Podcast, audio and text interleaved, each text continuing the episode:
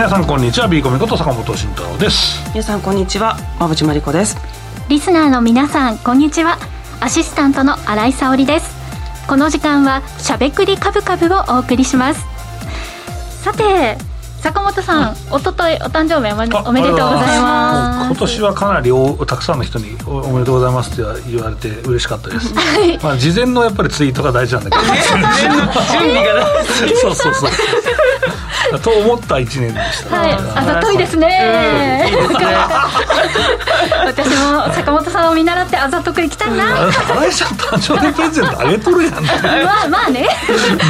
まあ、まあね。の坂本でございますけどね、はい、まあねの B 組で、はい、はい、やっぱねお誕生日は何歳になっても嬉しく過ごしてますよね。そうそうもうねこの年になるともう年取っちゃうから、はい、だからもうなんかなんかどんやりした気分なんだけど、うん、もうプレゼントもらいまくんないとやってらんねえなっていうそんな感じですよ事前ツイートが大事なんですね。だからまあ株もそうなんだけどさ、はい、まあ、やっぱりね儲かりまくる方が楽しいわけで、うん、そのためには事前の予習復習が必要なんですよ。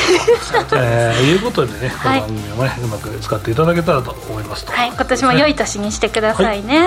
はい、はい、ということでこの番組は YouTube ライブでも同時配信をしております。もうねたくさんコメント入り始めているんですが、はい、動画配信についてはラジオ日経の番組サイトからご覧いただけます。YouTube へのコメントも引き続きよろしくお願いします。この後もじっくりお話を伺います。それでは番組を進めていきましょう。この番組は岡三証券の提供ファンディーノの制作協力でお送りします。さてここからは坂本さん、馬淵さん、お二人に足元の相場環境と今後の展望について伺っていきたいと思います。さて4月です、えー、新年度入りしてからここまでまあ比較的上下振れ幅の大きい、まあ、ボラタイルな相場展開となっていると思うんですけれども、ここまでご覧になってどうでしょうか、まあ、想定外のことがやっぱ起きてますよね、山田さんね。為替もね、ずいぶんと円安に触れましたね。したし、うん、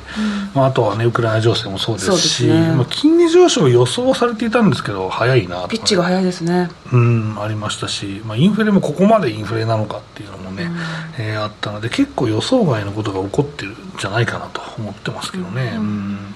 まあ、そんな中で、まあ、先の見通しも大事なんですけど、やっぱ足元の分析っていうのもすごく大事で、はい、そうですね、まあ今日何の話からしようかなとは思っているんですけど、まあそうですね、まあやっぱマクロの話からかなと思うんですけど、まあ、金利上昇の話ですね、うん、えー、この話をちょっともう一回やっていきたいと思います。えっと、馬淵さんの前回の放送からの動きというですね、えー、資料を使いながらお話できたらなと思ってます。はいえっとまあ、アメリカの、ね、金融引き締め、このまま続いているわけですけど、足元では米国債の10年債の利回りが2.8ぐらいいきましたよね、はい、いやこれはまあ、この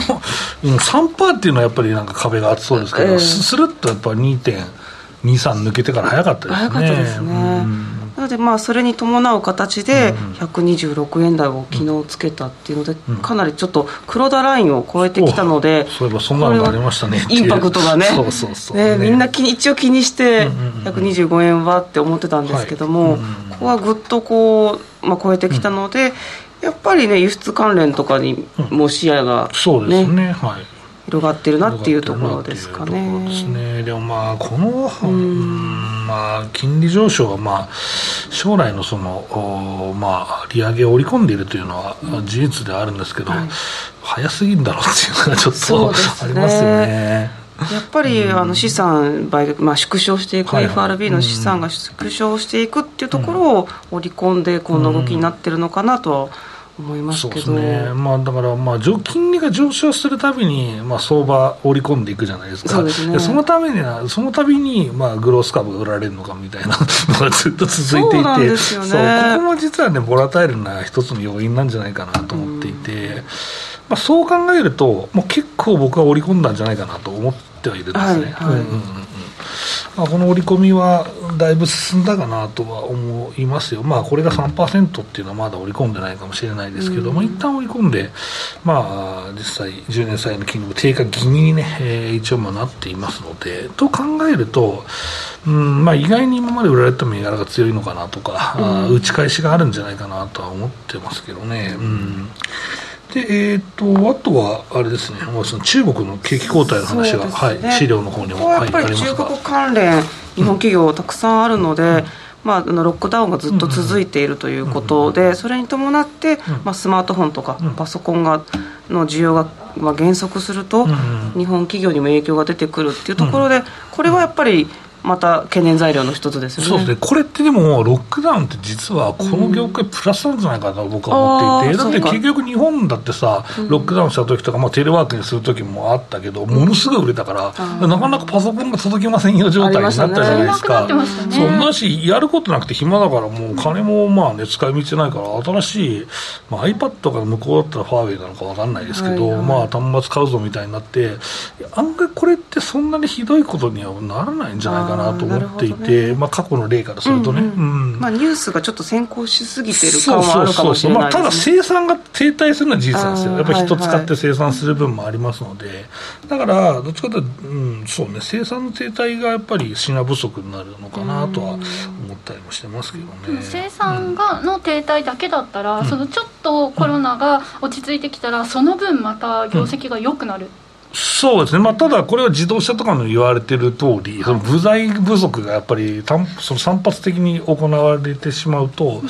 やっぱりなかなか完成品が作れませんというような状況にもなりますから、まあ、その辺は注視しなきゃいけないなと思いますと。そうですね。ですねあともう一つのカードは財政問題の部分もまあありますよね、だからここの部財政はもう中国は一応、うん出しますと、うん、サポートしますと、ね。えー、いうふうになってるわけですから、まあ、ここは素直に、まあうんまあ、下支え効果があるだろうと思ってもいいんじゃないかなと僕は思ってますけどね、うん、ちょっとじゃあ足元のこのハイテクの売られすぎはちょっと、まあ、過度なものかなっていうふうに考えられる、まあ、僕は、はい、後半でそこはゆっくり話そうと思いますけど、いや稼働でしょうと。そうですよね、はい、思ってますけどね。だって別にその、まあ、まだ銘柄数は少ないですけどやっぱハイテクに関わるまあ、企業が、はい、えー、超好業績を出してきてるわけなので、まあ、そう考えると、まあ、今年今年は今年度は持つだろう、うん、少なくともと、えー、思うのが、まあ、当然で、まあ、その次の年ダメじゃねえとか言って買わない、うん、まあ、逆にも売ってるようなその投資家って本当はもうじゃだなっていつも思うんですけどね。うん、でもハイテクちょっと戻したんですかアメリカ。まあ、気持ち戻ってるなというところですね、まあ、ここも金利が落ち着いたっていうのもあるのかなと思うし、あとはトピック的な話をもう最後にちょこっとしておくと、はい、そうですね、まあ、米国の一応、決算が始まりましたね、はい。えー、19の決算が始まったんですけど、まあ、こちらで、えーとまあ、まだ銀行の一部しか出てないんですけどね、まあ、JP モルガンの決算が、まあ、数字上悪いと、えー、いうことなんですけど、これ、前期、同年の前期っていうのは結構ね、前年同期は結構儲かってなんですよ。だからまあ厳しいよねっていう話をしていて、まあ、引き当て金がやっぱり結構でかかったと、うん、えー、ウクライナに絡む、うん、戦争に絡む損失ですとかね、えー、この辺が大きかったなっていうところ。なんですが意外とねその収益の下支えをしている債券、えー、株式、えー、このトレーディング利益ですね、はい、これはもうほとんど横ばいです、はい、あの債券トレーディングは前年同期の1.1%減と、うん、えー、いうところです。で市場予想大幅に上回ってますしあと株式のトレーディング利益は7.1%減で、えー、だったんですけど、えー、市場予想もこれも2割ぐらい、うん、まあ、上回っていると。1、2割上回っていると。いう状況ですので、まあ、引き当てで結構ね、えーまあ、いっちゃった感があるんですけど、意外とね悪くないなと思うし。一時的ですよね引き当て金が使われるっていうのは、うん、もちろんもちろん、ね、なのでその後帰ってくる可能性もないとは言えませんし、ね。うん、あとねその自社株のその買い戻し新規承認額とかもね結構でかい額が出たりとかも、はい、してますしあとはまあ仕様の話もそんなに、まあ、弱くもないかなとは、うん、まあ、ロシアに関してはネガティブでしたけどね、うん、まあ、そんな状況だったので、まあ、まだね、えー、本当に、えー、初期の初期ですけど、決算、うん、まあ、これまた、えー、っと今週、来週もね、えー、これがホットな話題になりますので、追っかけていきたいと思います、はい、日本国内の前回の放送からの動きは、後半のコーナーで解説いただきたいと思います。はいここまでは坂本さん、馬淵さんお二人に足元の相場環境について伺いました。続いてはこちらのコーナーです。坂本慎太郎のマーケットアカデミア。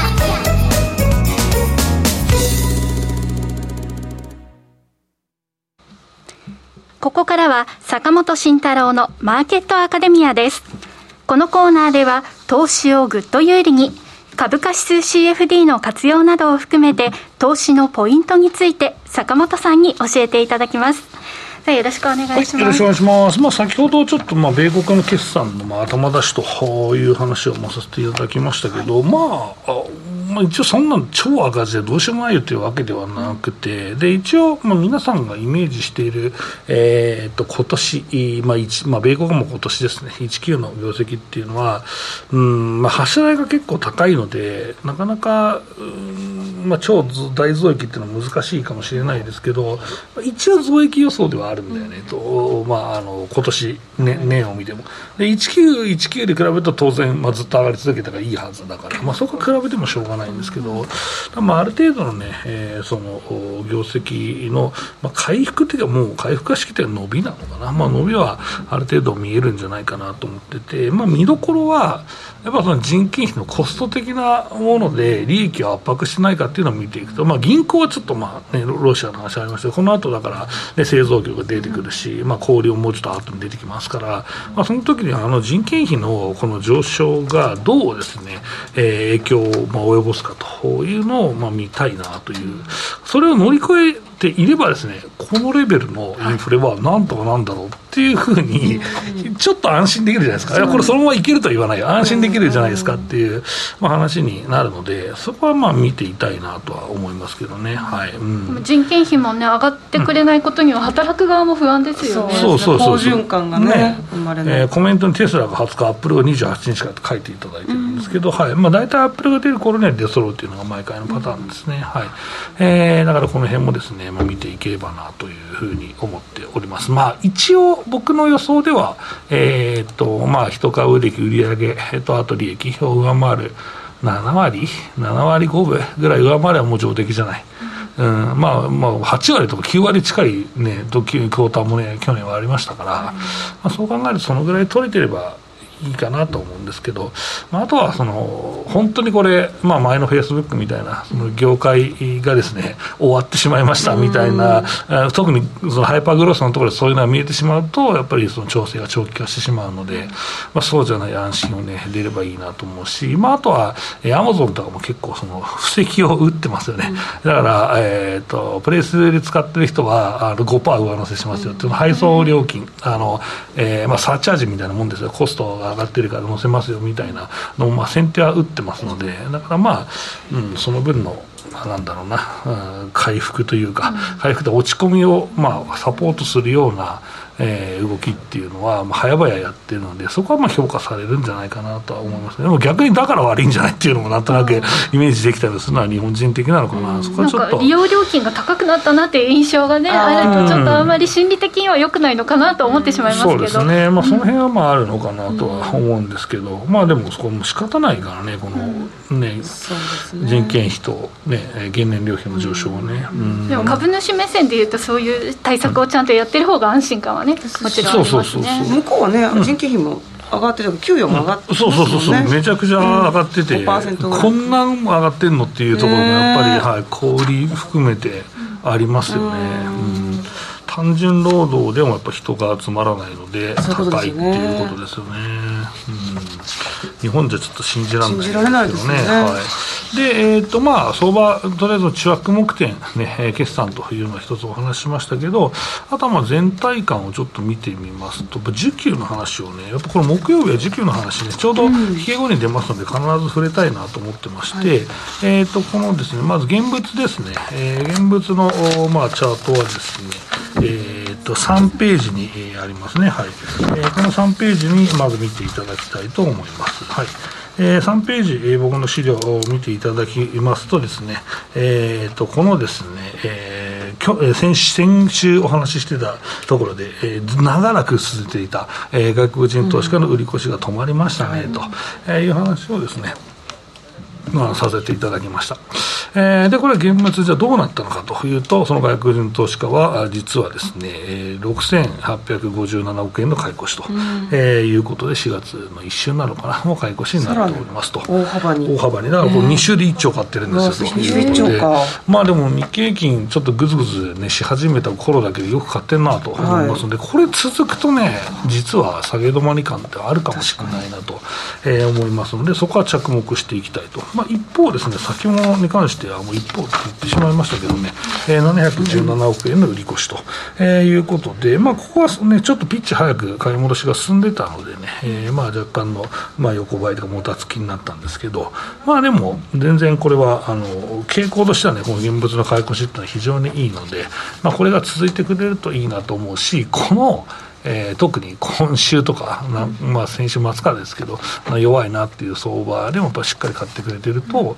うん、うん、これちょっと腰が入った買いなんじゃないかなと思うので、まあ、銘柄も、まあ、実際、最近は資源とかそう日替わりなものが多いんですけど、やはり、まあ、売り込まれた外国人投資家が、その、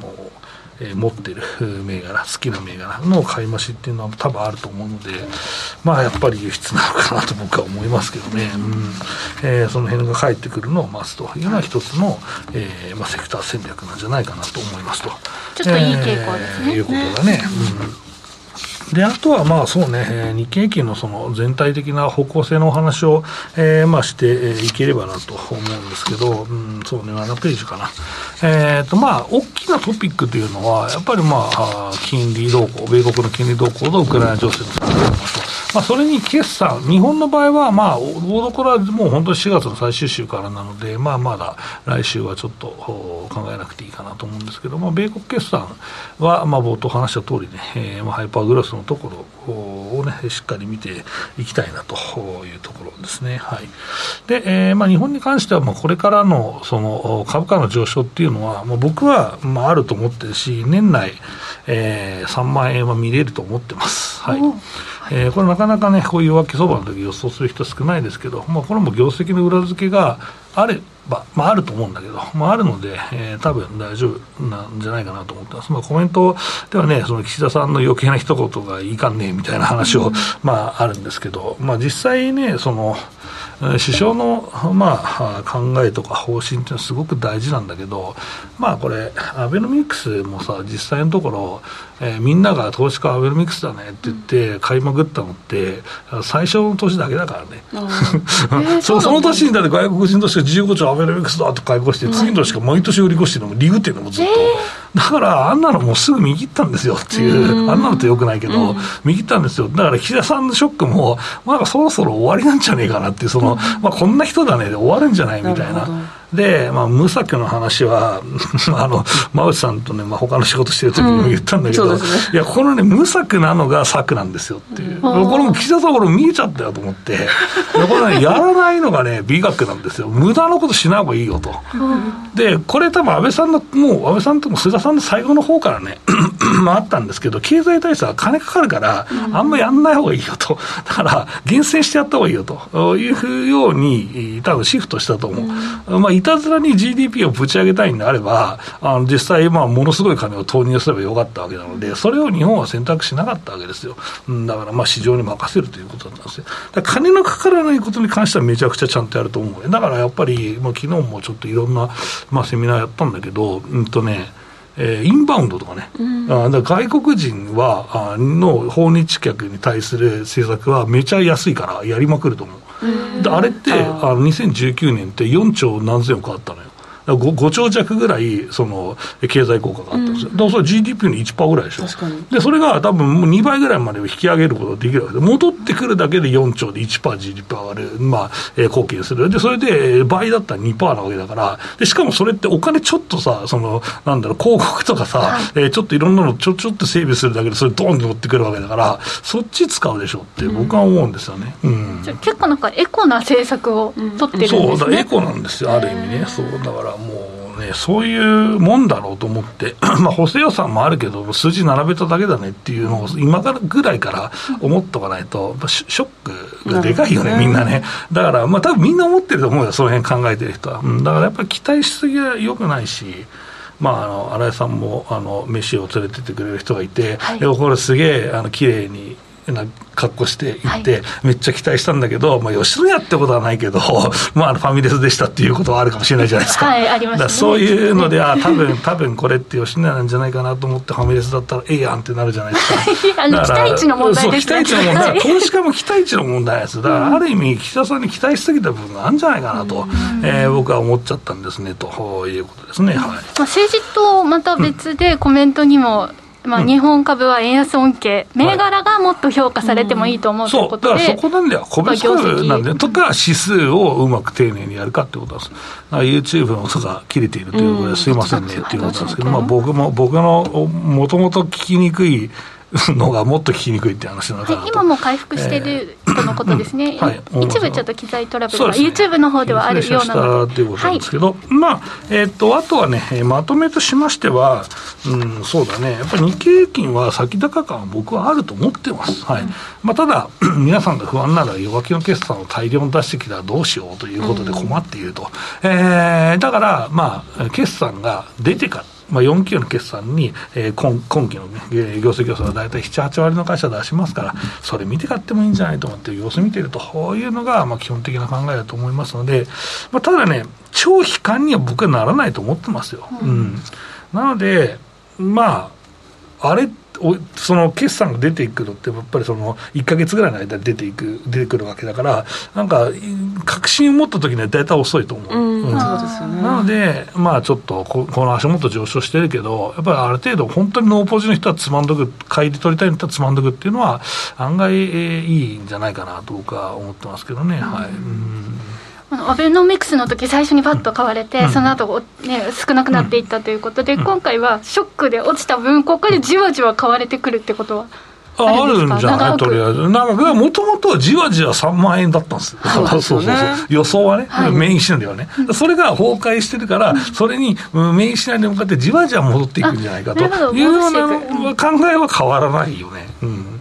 だから、まあ、とりあえず、ビーコメさんは高くても安くても買っときゃいいんじゃないと、なんか壊れてんじゃないですかと言われるかもしれないけど、まあでも、実際それは まあ、思えないことがちょっと起こってしまった部分があるので、うん、まあ、そこの修正がやっぱり、まあ、株価にも入ったし、まあ、それが終われば、まあ、フェアバリューに戻っていくと。いう考えで、まあ、荒さん言った通り、まあ、コツコツ戻っていくというのは、まあ、正しいと僕は思ってますけどね。はい。うん、じゃあちょっと先行き明るい気持ちで、ねはい、痛いなと思います。聞い。ていきたいなと 思います。はい、ここまではあ失礼しました。以上坂本慎太郎のマーケットアカデミアでした。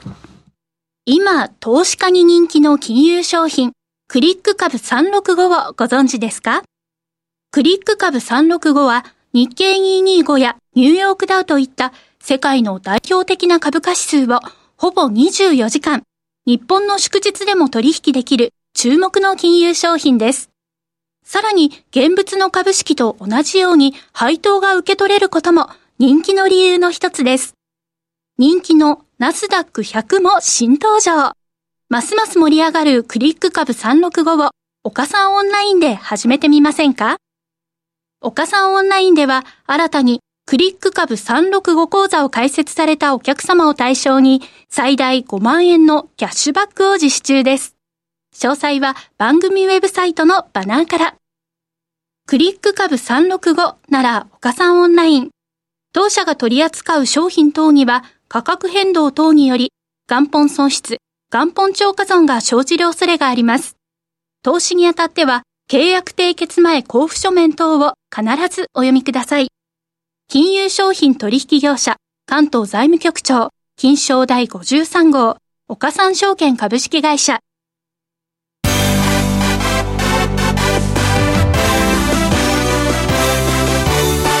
馬淵真理子の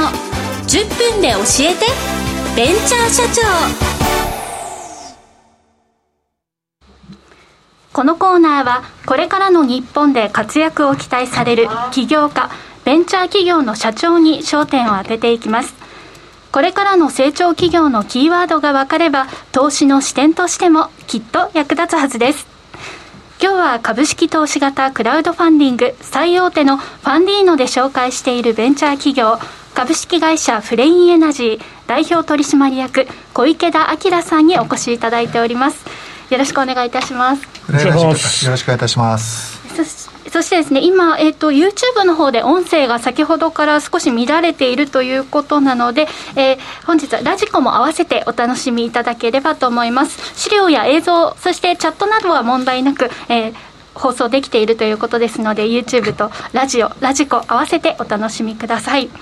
ということで株式会社フレインエナジー代表取締役の小池田明さんお話伺っていきたいと思います。ここからは馬淵さんよろしくお願いします、はい、よろしくお願いいたします、えっと、小池田さんは、えっと、大学大学初のベンチャー企業であって自ら、まあ、独立するという異例な、まあ、社内ベンチャーという形なんですよね。はい、そうですねで取り組みが今世界であの加速している水素エネルギー社会の実現に向けて水素を使いやすい形で貯めて運ぶ技術をお持ちだということなんですが詳しいお話伺ってもよろしいでしょうか？はい、えー、浦ラジの小池です。よろしくお願いいたします。よろしくお願いします。えっと、今こうテーマに挙げられているようにですね、うん、脱炭素社会っていうのが、まあ、加速度的に進んでいると思うんですが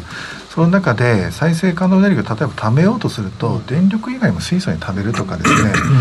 エネルギーとエネルギーのつなぎとして水素とか、うん、消耗するための水素エネルギーとかですねいくつかの視点があるんですがそこで必ず壁にぶち当たるものとして水素を気体の水素なので溜めにくい運びにくいっていうのがあるんですね。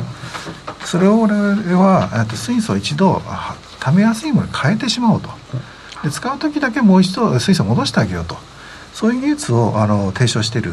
それを有機ハイドライドという技術で提唱している企業です。はいそこもさ、この水素ってね、株式市場でもかなりね、注目の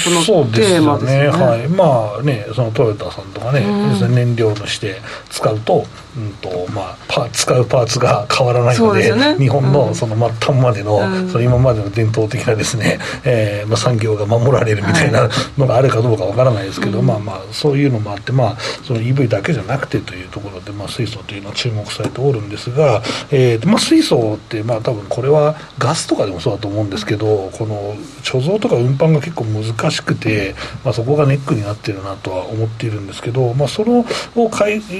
その課題を解決したまあ装置をまあ開発されているということなんですけど、えー、これはまあどのようなものなのかというのと水素をどうやって運んでいくのかっていうのを教えていただけたらと思います。はい、あの分かりやすく言ってしまうと水素を貯めるときにはもうガソリンになってると思ってください。常温常圧の液体。はい、常温の液体常温常圧の液体になってます、はい、ですのであの水素というとそうボンベとかですね、あのかなり圧力の高いものとか、はい。えー、かなり253度までマイナス253度下げてるような、はい、液化とかですね、はいはい、ですからですが我の場合は常温常圧で液体になっている。すごいですね。それが、まあ、炭素を含んだ水素化合物として一旦、まあ、安定化させようということなんですよね。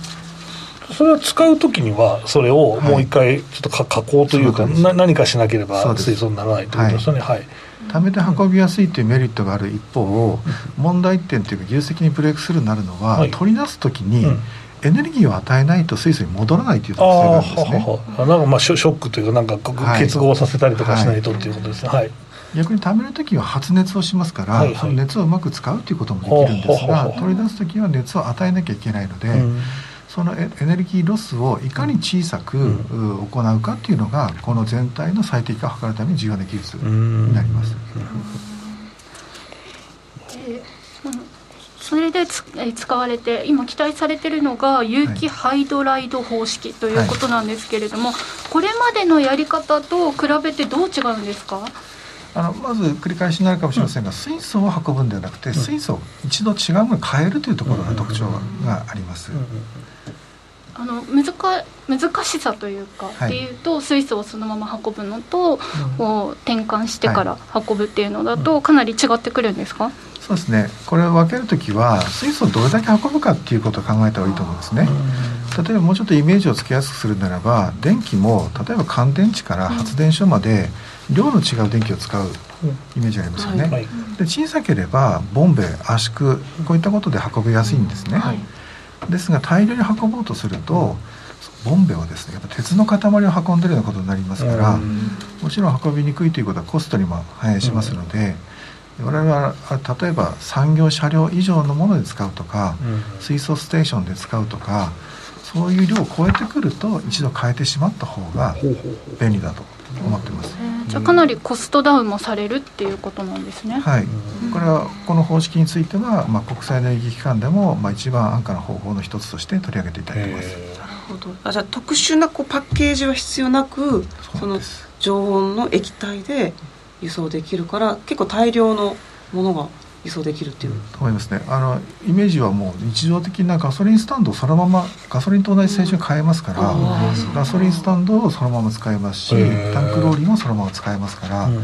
特殊な既存のインフラを使えるっていうメリットもかなり大きいと思いますね。なるほど。じゃこの装置はどういうふうに作ってるんですか？工場で作られてる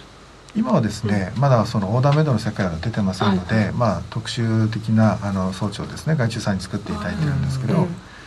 まあ、そうですね、うん、これから多分親の引き合いは国内よりも国外の方が多いかもしれません。ね。はい、やっぱり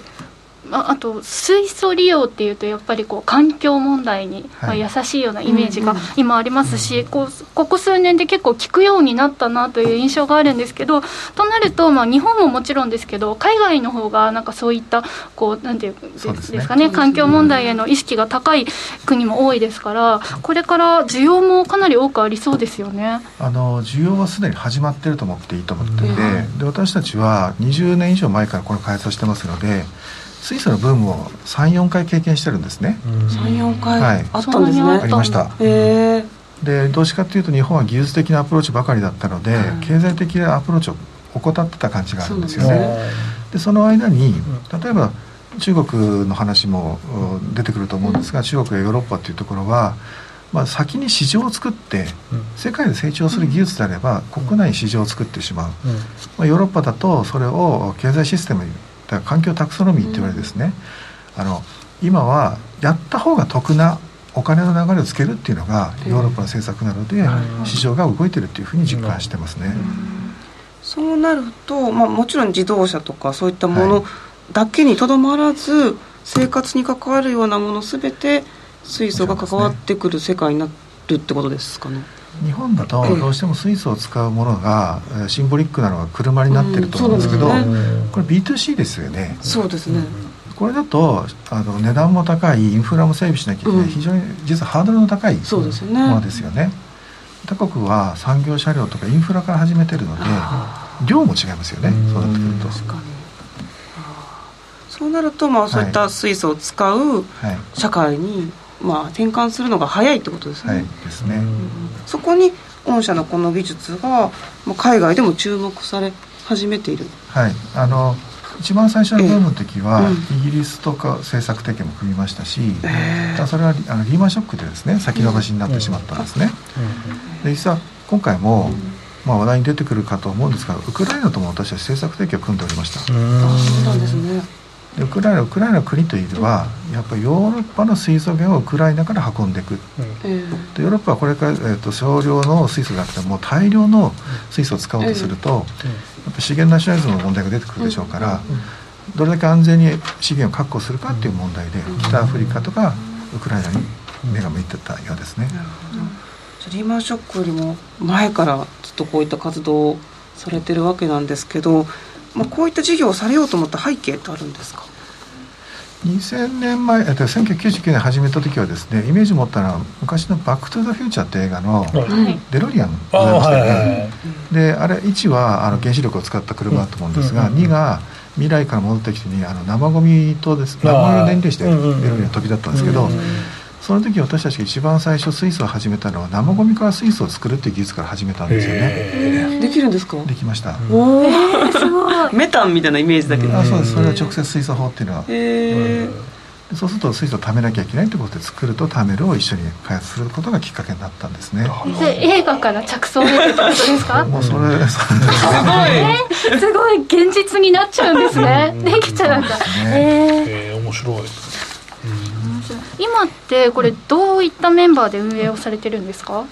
今まああれこうやって何度も部分あって会社を縮小したり拡大したりとかしてはいるんですけど、まあ、基本的にはその他メーカーさんで燃料電池や触媒開発しているスタッフとかプラントを作ってきたスタッフとか、うん、そういうものが集まって、うん、先ほどのどこで作るんですかってお話、うん、ファブレスメーカーですので、はい、あの大手の協力会社さんとかとタイアップしながら進めてます。今後の事業展開改めて伺ってよろしいでしょうか。はいあの我々、まあ、水素上流っていうかなり、えーと、まだ普及なんていうんですか、ね、普及する前から始めてましたので、はい、そこは笹舟のようなこういうベンチャーが進むところだと思うんですけど、えー、これから大会に出てくると思いますので、うん、日本のものづくりを支えてきた企業さんの先端を組んだり、はいまあ、いろいろそういうチームワークちょっと高めていきたいと考えてますね。あとは海外ですね、うん、そうですね、はい。楽しみですね。はい。ということでここまで小池田さんすけ素敵なお話ありがとうございました。ありがとうございました。さて来週は株式会社モピ代表取締役高田康文さんにご出演いただく予定です。馬淵さんこちらどういった会社なんでしょうか？あのこちらはゆっくりと走る自動運転かつ、はい、そう。そして電気自動車を開発しているっていうもしかしたら相性がいいそこに水素が 使われるといいかもしれないなと思います。過疎地とかでね、はい、あのはい、移動の問題を解決していく会社になります、うん、ゆっくりっていうところがポイントなんですかね、ね、はい、楽しみにしております。そうですね、はい、YouTube では今日から、はい、あのこのコーナーも資料をご覧いただけていると思います、合わせてお楽しみくださいそれではここまで馬淵さんありがとうございました。ありました。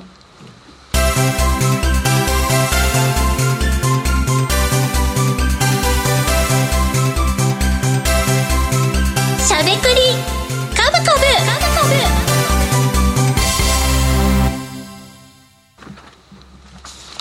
ここからはしゃべくりカブカブ株式投資についてしゃべりまくるというコーナーです今日は今年の業績回復機会についてしゃべくり株株です、うん、まあ、そうね。だからまあ一応メインのシナリオは、うん、気象弱気、うん、うん、気象まあ弱気だろうな、去年だって弱気だったもんね。で19からさものすごい業績が良くて、うん、まあ上手術する会社も多くて。連続でね。そう。なんだったら あの弱気になんなよって思うんですけど、ね、まあでもコロナ禍なかなか業績立てるの難しいっすよね、だから海外の、まあ、日本もまあちょっと良かったですけど、まあ、海外の V 字回復がやっぱり、えー、恩恵の一つだったのかなって、まあ、当然ね、水準は低いですけどね。はい、うん。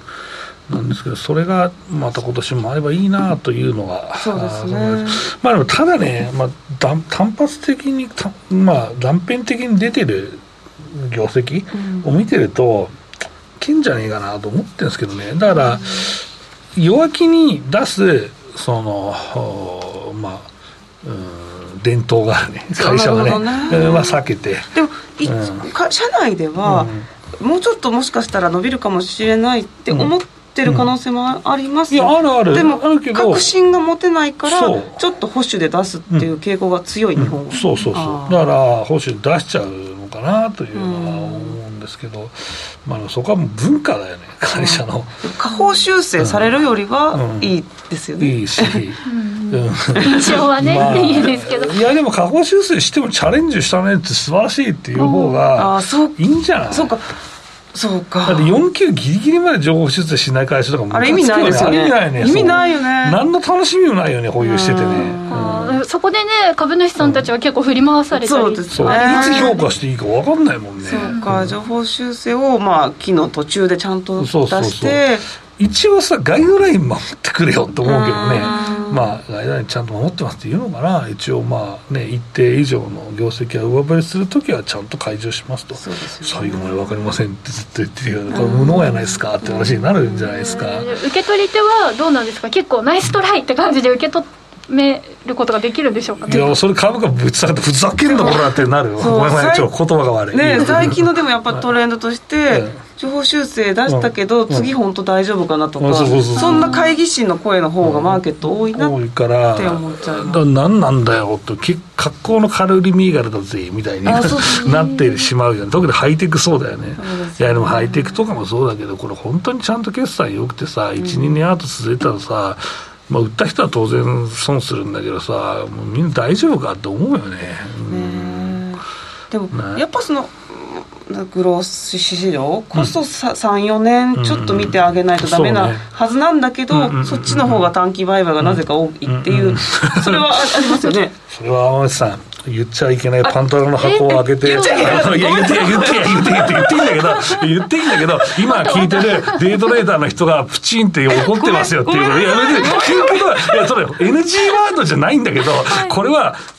すごい、あの、いや、これは、おおって思った。まあ、それは。ドキッとした方がいやいやいや、違う、俺は言え、俺でさえ言えねえよ、俺は、と思って。だってそれはさ、簡単に言うとさ、そう短期投資家がさ、その、成長株をさ、短期売買しとってさ、その旨味を取らないんですかね、皆さんはね、っていう、な、その、その成長株の意味って分かってんですかね、っていう、まあ話。だから長い成長を本当は取るところを超短く取っちゃうよって、大丈夫っすか？って言ってるのと、週間なんですか。坂本さんが言うとすごい煽りに聞こえるけど。ごめん煽っちゃった。おっしゃってた時はそんなふうに聞こえなかったけどな、ね、それはねもうまあカチンってもうピピカってきた。それはおおすげえ馬内さんも確信をついてやばいと思っていて。でもそうだよね。いやいやもうそれこそ本当しゃべくりかぶかぶだなと思いましたね一瞬さこの時間ちょっと眠かったんだけどめっちゃ眠気が覚めてさ やばいことになっちゃった本当。応援投資っていうのが根付きすぎてて私の中に。いいと思ういいと思ういいと思うよ。もうこういうのはね、馬内さんね、言ってほしいよね、せっかくなんで。そう、でもちゃんとね、利益確定してね。そうそう、利益増やしてね、それは、それは別に増やすのは成長株でもいいんだけどさ、まあ、成長株、でもただね、裏返すと成長株を長く持ってしまった人って今回食らったよねっていうことになって、まあ、ほとんどのね、PR が調整されてしまったんですけど、まあ、業績が上がっとるので株価半分以下やんっていうのがね、あるんですけど、まあ、それはやっぱりね、え普通1、2期先の業績を、まあ、織り込むんですけど、グロスは5期とか10期とか織り込んでいるものがあるので、まあ、そこは、まあ、信じられなかったんだよ、実際、ずっとね。投資家っていうのはやっぱり苦しくなったら長いところまでは信じれないんで、それが長期投資家もそうだしそうですね、うん、まあでもなんか長期投資家ずっと持っててふわーって言ってるだけだけど、まあやっぱりうん短期よりちょっと長い人中期ぐらいの人がやっぱり、値動きがいいから買った人っていうのはみんなぶち上げちゃったなっていうのが、まあこのパターンかな、まあ、そこはまあ何度も言いますけど一つのきっかけが、まあ、金利上昇だったということですね。すねはい、うんそういえば、えー、前半のコーナーでの続きで、まあ、国内の振り返り前回の放送からの動きですね、馬淵さんの資料の2ページ目の後半から、銘柄も含めてになりますかね、お願いします。日本はやっぱり今あのお話ししてきたように、まあ、半導体関連の下落がきつかった。一方で、まあ、ゲームがディフェンシブに当たるのかどうかあれですけど、うん、まあ、ゲーム関連が強かった。あと坂本さんとよくお話ししている、うんうんうん、まあ、IT 企業って実は隠れた円安メリット企業なんだっていうところで、うん、一部の、ね、グロース市場グロース株にも、まあ、資金が戻ってきているなってことが確認できましたね。あとは業績がいいところはやっぱり買われているし、経済再開のところもいい、はいはい、そしてまあ今日はチタニウム関連が爆上げと、ね、あとねやっぱこれはね航空機需要なんだ。これもずっと言ってんだよねあ僕はね。航空機需要これスポンジチタンチタン需要ですよ。だから、えー、航空機需要今日ねえっとちょっとまあこれが上がりすぎちゃったからあれだけどジャムコとかね、まあ、いつもこの番組でも言ってますけど、はい、まあ、ボーイングを含めてこのギャレーとかトイレとかね、うん、まあ、飛行機のトイレとか作ってる、えー、会社なんですけどもう上がってたしやっぱまあアフターコロナの一つなんだなと、ね。えー、いうふうになっていますねこれ。うんいや意外とねこの辺が強い連想がそこまでねそうそう先回りできたらいいですね。そう。だからそこはまあ僕の得意分野なんでありますけど。うん。うんうん、そう。だからまあその辺で、えー、まあただね、えー、まあどい外国人の観光客含めてインバウンドがいつ戻ってくるかっていうのはまあもうちょっと後の話なので、ね、まあ、ただまあ航空機に関してはもうあの数が減ってるんですよ航空機の。えー、だからやっぱりそのこの3年的に焼却が終わったものもあるし、古くなっちゃったものもあるし、部品取りにしてばらしちゃったのもあるから、やっぱり、えーまあ、経済が再開して同じようなレベルで飛行機飛ばそうとすると、やっぱすげえ、需要が。あるから、これはもう過去2回、えー、20年の中で2回、えーとまあえー、同時多発テロ、911のテロと、あとリーマンの後、うん、えー、航空需要がものすごいありましたから、うん、まあ、その時のやっぱりこのチタンの相場ってすごかったなというのが、えーまあ、そのおっさんだからこそね、まあそのまあ、若い人は見てなかったからね、そうそうそう、なんだなと。素材系ですかね。うん、そうですね、素材系ですね。まあ、この辺非常に強かったなと、えー、いうところですね。うんじゃあここであ銘柄はい、そうですね、はい、銘柄は僕は実際ここのですね、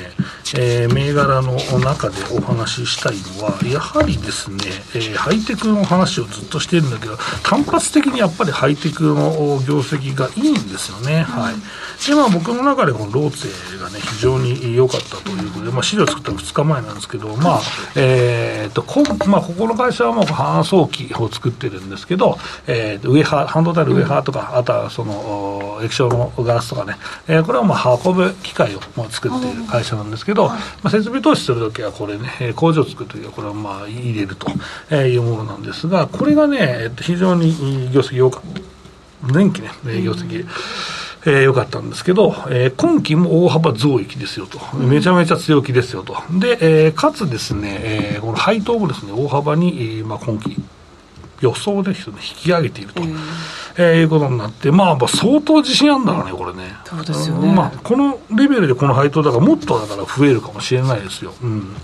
えー、だから結局ね、うん、やっぱりバックオーダーが溜まってるから、ちゃんと業績出るよねと。で、そうするとまた来年どうなの？来年度どうなの？って話ですけど、まあ、この業績の伸びはとりあえず買っとかなきゃいけないんじゃないって思いますけどね、うん、PR12.7 倍とかだしね、うん、ちなみに、えー、6323ローツェ、うん、えー、今日の終値は1万3320円で、うん、えー、昨日から110円下がっています。ふえー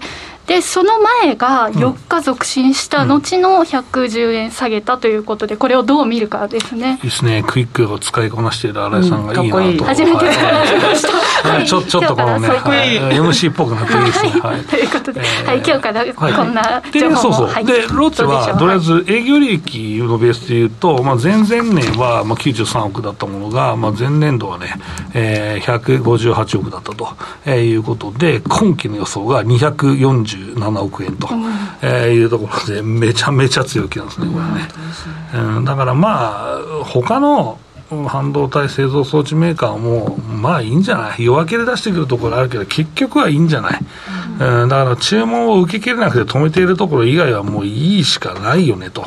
えー、やっぱり中国のね、えー、半導体需要っていうのは、まあちょっとロックダウンうんぬんとか言ってるけど、ずっと高いし、まあ内製化しなきゃいけないですからね。うん、えー、だからメモリとかも中国って基本的に、まあ作ったけど、そんなに弱くなかったんですけど、そこももうちゃんと作るっていうふうになってるから、うん、そこの引き合いも強くて、まあ、僕の知り合いも中国企業に引っ張られていきましたよ、メモリ作るんやって言ってましたよ。え、ええっと、日本でできるみたいな。日本で。だからでも結構ね、高級なんですよ。そうそうですよね。おおもらえんのかみたいな感じで、ね、意外とね、いやでも友達と結構行ってんの、同僚とか関係会社も結構行ってるよみたいな話で。へえっていうのが結構びっくりしましたけど、しゃべくり止まらないところですけれども、はい残りは YouTube 配信の方で、はい、いただきたいと思います。以上しゃべくりカブカブでした。